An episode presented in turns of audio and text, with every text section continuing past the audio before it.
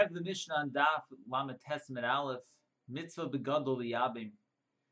The mitzvah is for the gadol, the bechar, to do yibum, and if he doesn't want to, mechazun itzel kolach, and we go to all the other brothers. It's a famous machlekes rishonim here. The Rambam, other rishonim.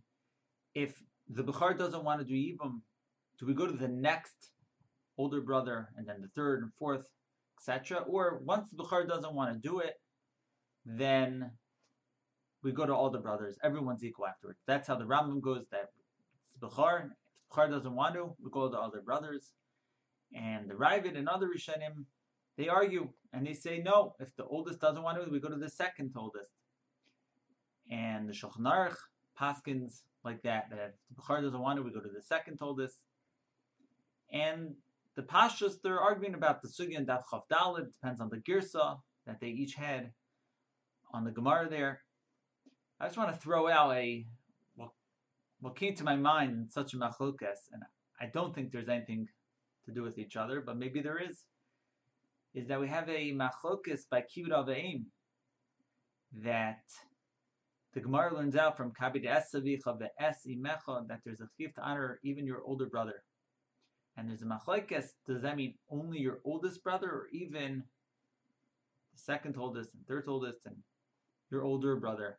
So I'm curious if those two machloksim have to do with each other. That maybe if the Bukhar and then the second oldest also has a chashivas has relation to that machlokes that the oldest brother is supposed to honor, and if not, the second oldest and third oldest. Just throwing it out. I haven't seen anyone say there's a connection, but if anyone uh, thinks there may be, love to hear. Just one one other thing, Rav Shlomo Kluger points out that let's say you have twins that are born, They're not the oldest, and you have two twin boys.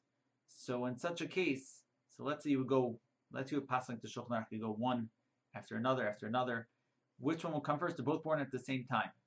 So when I first saw this, I didn't understand, but there's got to be one that's older, and I saw Taka the Itzer Hagainim points that out on this on this Rosh Kluger. That what do you mean? But at the end of the day, there's got to be one that's technically older, and even if you would be you know, two separate wives or something, but there's always one person older, so not 100% sure what he's referring to. Maybe holds are so close in age and it's the same. But he comes out that in such a case you would you would actually do a goral who should come come first. Have a wonderful day.